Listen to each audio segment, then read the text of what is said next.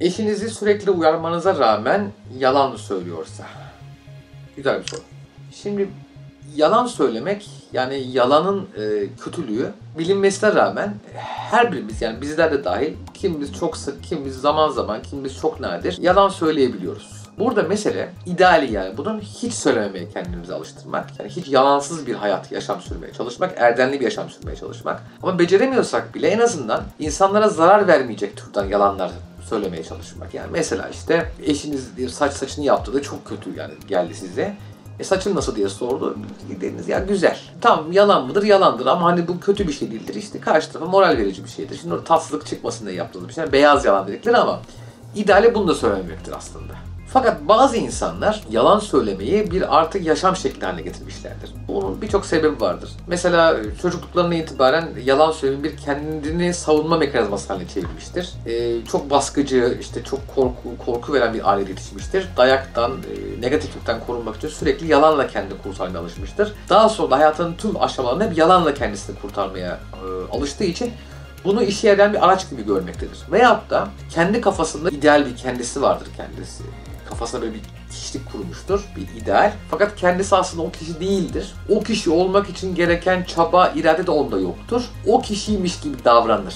Yani kendini kandırır ve başkalarını da kandırır. Bu da bir yalan türüdür. Bir de tabii kötü niyetli yani insanları kullanmak, ezmek ya bilinçli olarak bilerek zarar vermek için yalan söyleyen insanlar vardır. Ama benim sorudan anladığım e, genelde hani kötü niyetli olmasa bile yani yalan söylemekten kendisini alamayan yani bunu bir yaşam şekli haline çevirmiş insanlara karşı ne yapılacağı. Bir kere tabii ki e, insanların davranış değişikliği genelde içeriden olur. Yani e, davranış değişikliği dışarıdan olmaz. Mesela bir insan e, yalan söylemenin kötü bir şey olur. Siz ne kadar söylerseniz söyleyin. O insan kendi içinde bundan bir fayda görüyorsa, bundan bundan bir fayda gördüğünü düşünüyorsa, bundan zarar görmediğini düşünüyorsa buna devam ettirecektir. Burada benim tavsiyem şudur. Bir kere şunu bilin yani herkes kendi hayatını yaşar. Sürekli yalan söyleyen bir insan uyarmanıza rağmen buna devam ediyorsa bundan gelecek negatiflikleri, bundan gelecek kötülükleri kendi yaşamını deneyimleyerek yani kafasını duvarlara vurarak belki buradan çıkacaktır. Ama yapılabilecekler şunlardır. Bir kere kendiniz hiç yalan söylemeyerek bir kere onun karşısında bir örnek olursunuz. İkincisi pozitif yükleme diye bir şey vardır. O da şudur. Mesela bir örnek vereyim. Bir okulda tüm öğrenci zeka testi yapılmış. Daha sonra dönülmüş denmiş ki mesela okuldaki mesela birinci sınıfına giden öğretmenler çağrılmış denmiş ki bu zeka testlerinin sonuçlarına göre sizin sınıfınızdaki şu şu şu şu öğrenciler üstün zekalı. Dikkat edin yani bu öğrenciler gerçekten dahi seviyesinde, deha seviyesinde diye bunlara bilgi verilmiş. Ama tabii aslında öyle bir şey yok yani. Bu çocuklar tamamen rastgele seçilmiş çocuklar. Sene sonunda bu çocukların notlarına bakılmış ve çok ilginç şekilde bu çocukların notlarının diğer çocuklardan daha yüksek olduğu gözükmüş. Şimdi aslında ortada bir hani zeka testinde dahi çıkma gibi bir durum yok. Sadece öğretmenleri o çocukların ölü olduğunu düşünüyorlar. Çocuklara da bu söylenmiş. Yani onlar da kendi öyle olduklarını düşünüyorlar. Buna göre davranmaya başlamışlar. Ve öğretmenler çocuklara dahiymiş gibi davrandığı için başarıları yükselmiş.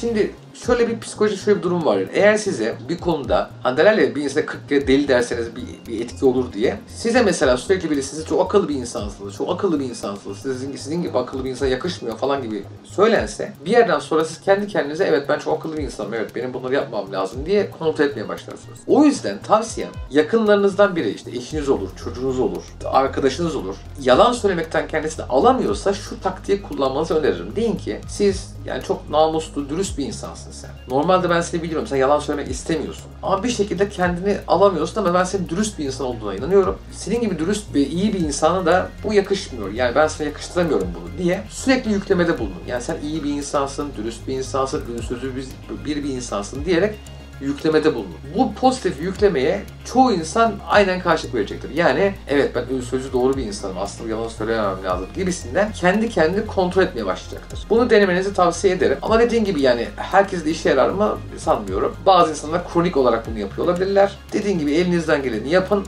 Bir yerden sonra zaten o insan o yolda ısrar edecekse zaten meraklanmayın. Sistem içinde yaptığınız negatiflikler bir yerden sonra dönüşe başlar ve bu dönüşlerle öğrenir. Yani çok yalan söyleyen bir insanda da bir, bir kötü hareketi çok yapan bir insanda meraklanmayın. Kendisi de sistem tarafından dönen negatifliklerle bunun kötü bir şey olduğunu zor yoldan öğrenecektir. Siz mümkün olduğunca bu tip insanlara çok fazla bence temas kurmayın. Başka şansınız yoksa da bir şekilde kendinizi zihinsel olarak ondan ayırın. Yani kızmayın, yargılamayın. Onu öyle kabul edin. Ve inşallah da bir süre sonra kendilerini düzelteceklerine inanın. Benim bu konudaki görüşüm budur.